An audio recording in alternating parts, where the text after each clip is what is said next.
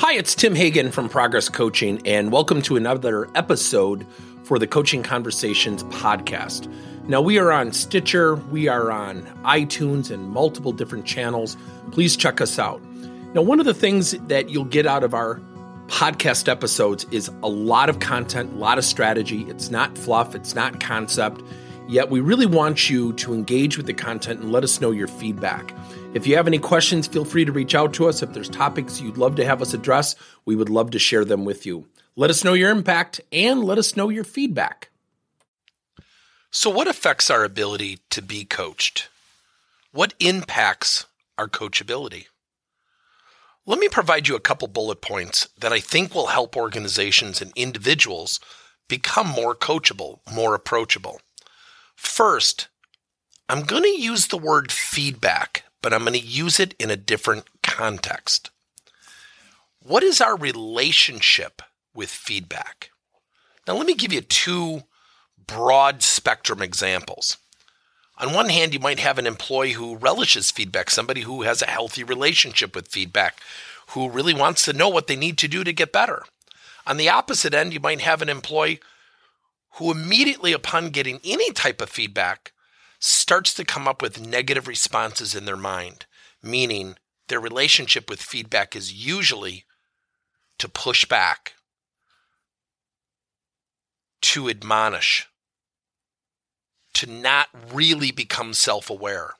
Number two, our emotional readiness.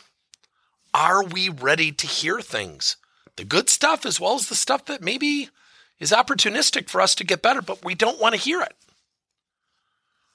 When we get feedback, when we're in a conversation, are we ready? Or are we distracted? Now, the next concept is something called self honesty. I think one of the best books I've ever read is by a young lady by the name of Tasha Eurich. And she wrote a book called Insight, and it's all around self awareness. Now, when I read this book, and I've read it actually a couple times over, highlighting it, making notes, it's just a fantastic book. And we, for 25 plus years, have talked about progress coaching using the definition of coaching simplistically as the following one, it's getting someone to look in the mirror. Two, getting someone to take action on number one. Yet, very few people do number one arbitrarily on their own. Now, I've said that a million times.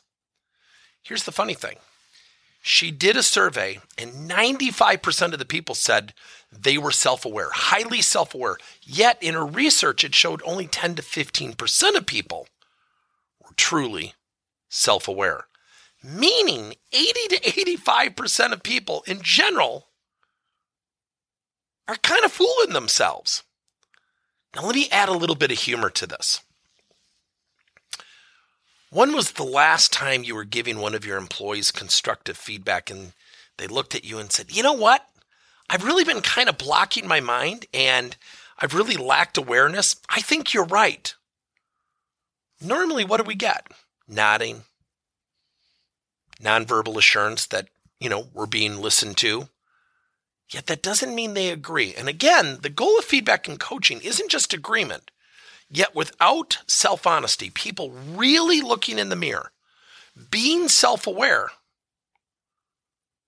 quite frankly, coaching, mentorship, even training for that matter, will suffer.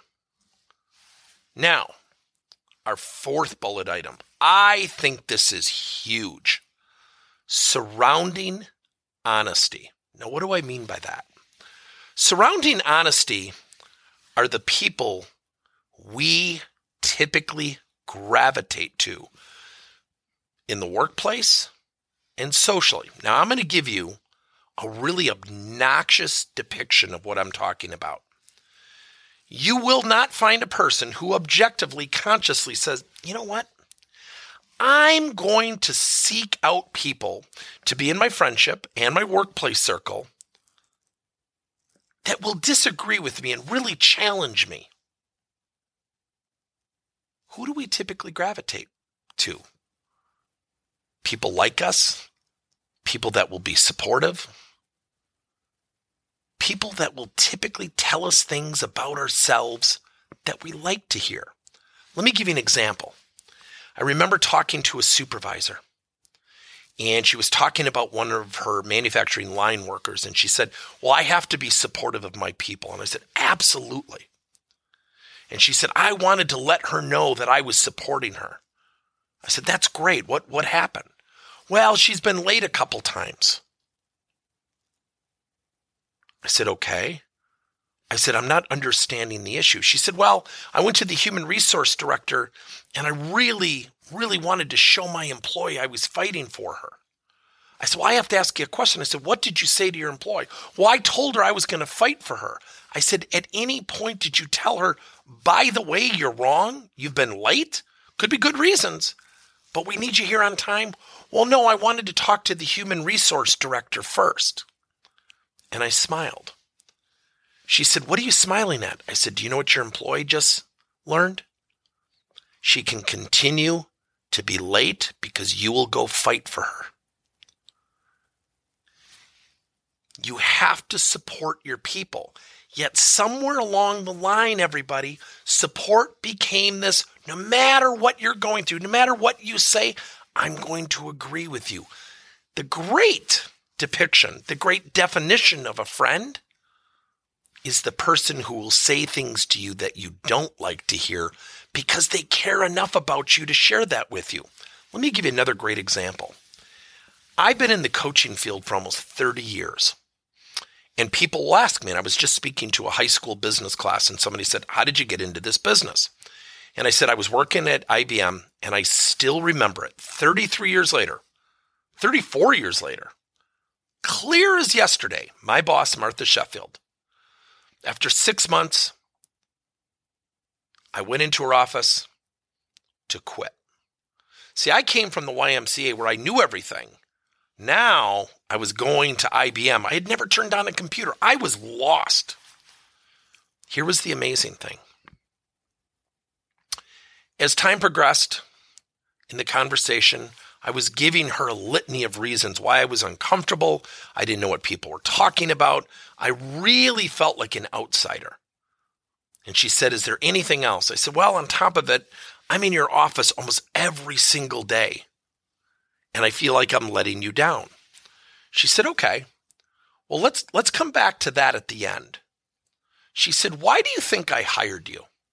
Now remember, I'm there to quit. I am 99% sure I'm quitting. I'm going to go back to the Y. Had my old job, ready to go.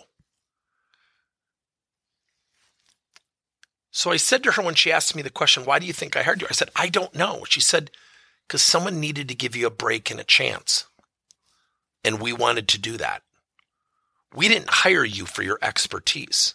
We didn't hire you because we needed you. We hired you because the purpose of a college internship is to give you an opportunity. So you have to ask yourself are you leveraging that opportunity? Or are you throwing that opportunity away? I still remember it coming out of her mouth exactly the way she said it. Now, my 99% I'm about to quit quickly changed. It started to dissipate. And she said, Now, for coming into my office, when I call you in my office, why do you think I do that? I don't know, probably because you're disappointed in me. She said, Nope. I bring you in here because I care enough about you to take my time to invest in you and share things with you most people will never, ever do for the betterment of you. I sat there stunned.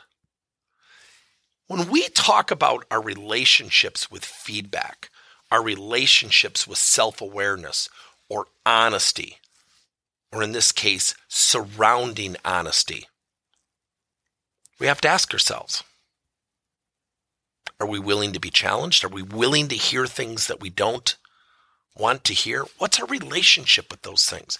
Here's the amazing thing I hated walking by her office for six months because I knew I was going to get called in at least once a day and hear constructive feedback.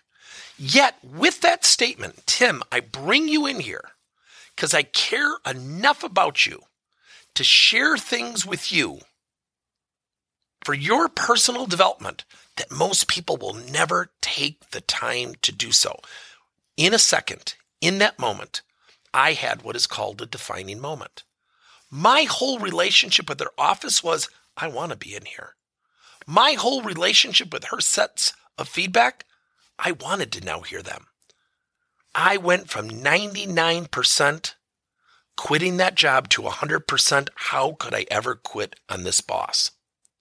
So I stayed two more years, and 33, 34 years later,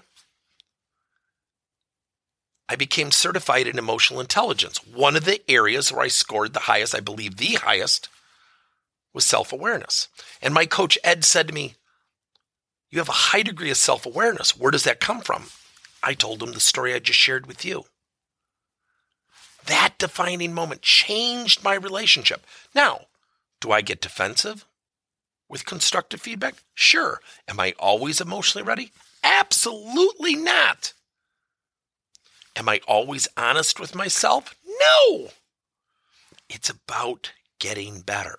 So, surrounding honesty is giving people in your circle, socially, in the workplace, permission to challenge you so you can broaden your awareness and horizons.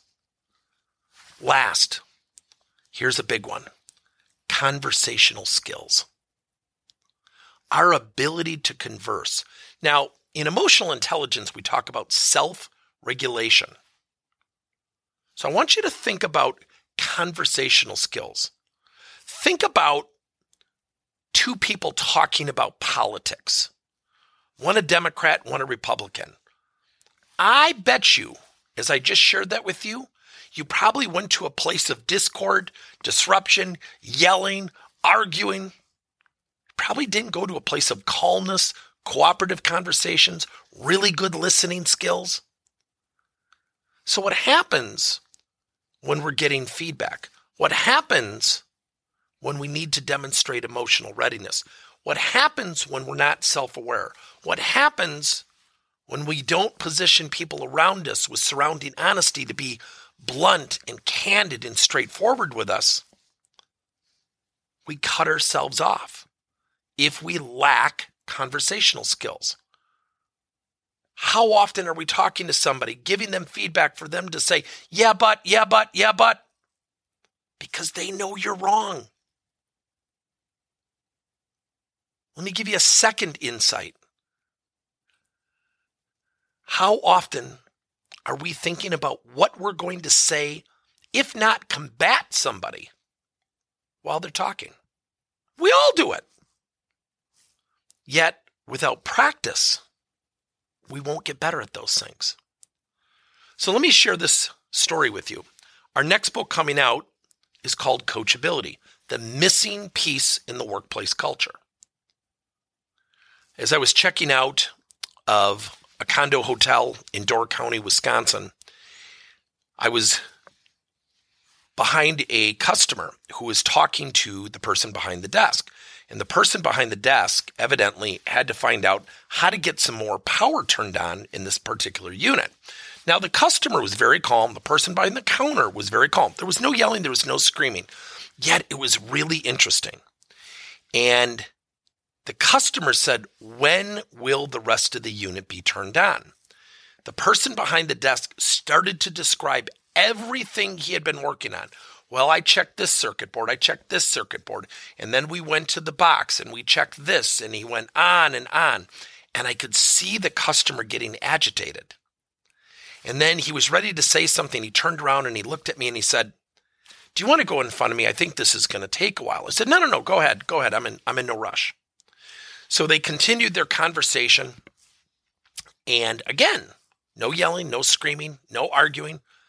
Fairly, fairly good conversational skills. And the person behind the desk said, Well, let me go call my manager. I'll be right back. He turned to me and he said, You sure you still want to wait? I said, Absolutely. This is fascinating.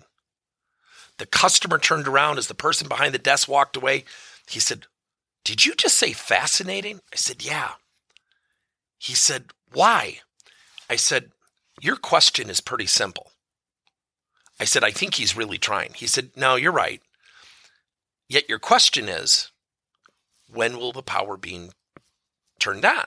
He said, Right. I go, You know, and I know he doesn't have that answer right now, right? He said, Right. I said, Yet he felt the need to explain everything he was working on, really to kind of buy some time and appease you, because he's fearful that you're going to be upset. Yet he's not answering your question. He, he goes, Yeah, you're right. He said, Boy, you're really good at this. And I said, Well, tell him about the book I'm writing. And, and I said, It's really cool to observe other people. And I hear myself in this conversation where I make mistakes. How often do we answer questions we weren't even asked?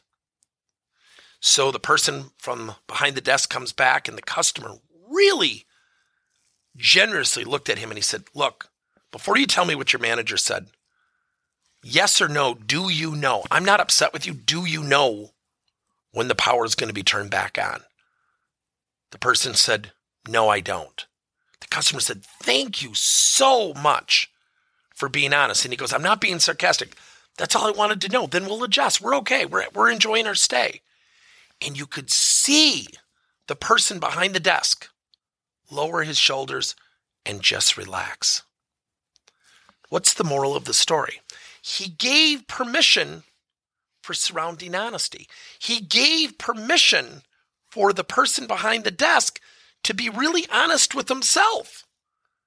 And after I talked to him, what increased? His emotional readiness. I said, You know deep down he doesn't know the answer, right? He said, Yeah, you're right.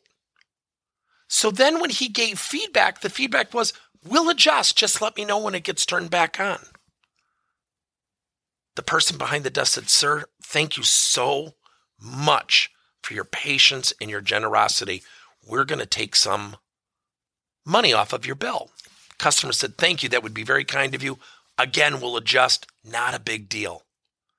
Yet, because of the lack of conversation, like two ships passing in the dark, it was starting to escalate. Why? They were talking about two different things. And it was almost like I was an official. Now, do I need officials in my conversations? Absolutely, we all do. So when we're coaching, when we're coaching, we have to be honest with ourselves. We have to be in the moment. We have to be clear. We have to demonstrate active listening. Had both parties looked at each other and said, Here's what I've heard you say, is that correct? they would have saved about 10 minutes. Now, they had a very good conversation. There was no yelling, there was no discord. That's why coachability is so important. Becoming self aware, becoming self aware through self honesty, being truthful with yourself, surrounding yourself with people who have your best interests at heart, yet also challenge you, and being in the mode moment conversationally, talking to the issue at hand. If we can train and educate and coach people to change their relationships with feedback, becoming emotionally ready, really practicing self honesty and positioning themselves for really professional, thoughtful, surrounding honesty, and then practiced conversational skills, wouldn't the workplace be a better place? Thank you for listening to another episode of Coaching Conversations by Tim Hagen and Progress Coaching. Now, our company is always coming out with new and innovative solutions to help leaders coach their employees. And recently, we just created a new service called Coach to You, where leaders can pick and choose topics and assign 7 to 21 day programs for employees to learn and more importantly, apply actions and then reflect and share what they're going to do going forward as a result of the learning. It's called Coach to You. We're literally bringing coaching to your employees. If you're intrigued, we'll have a link in each one of our episodes where you can get more information. And again, thank you so much for listening to another episode.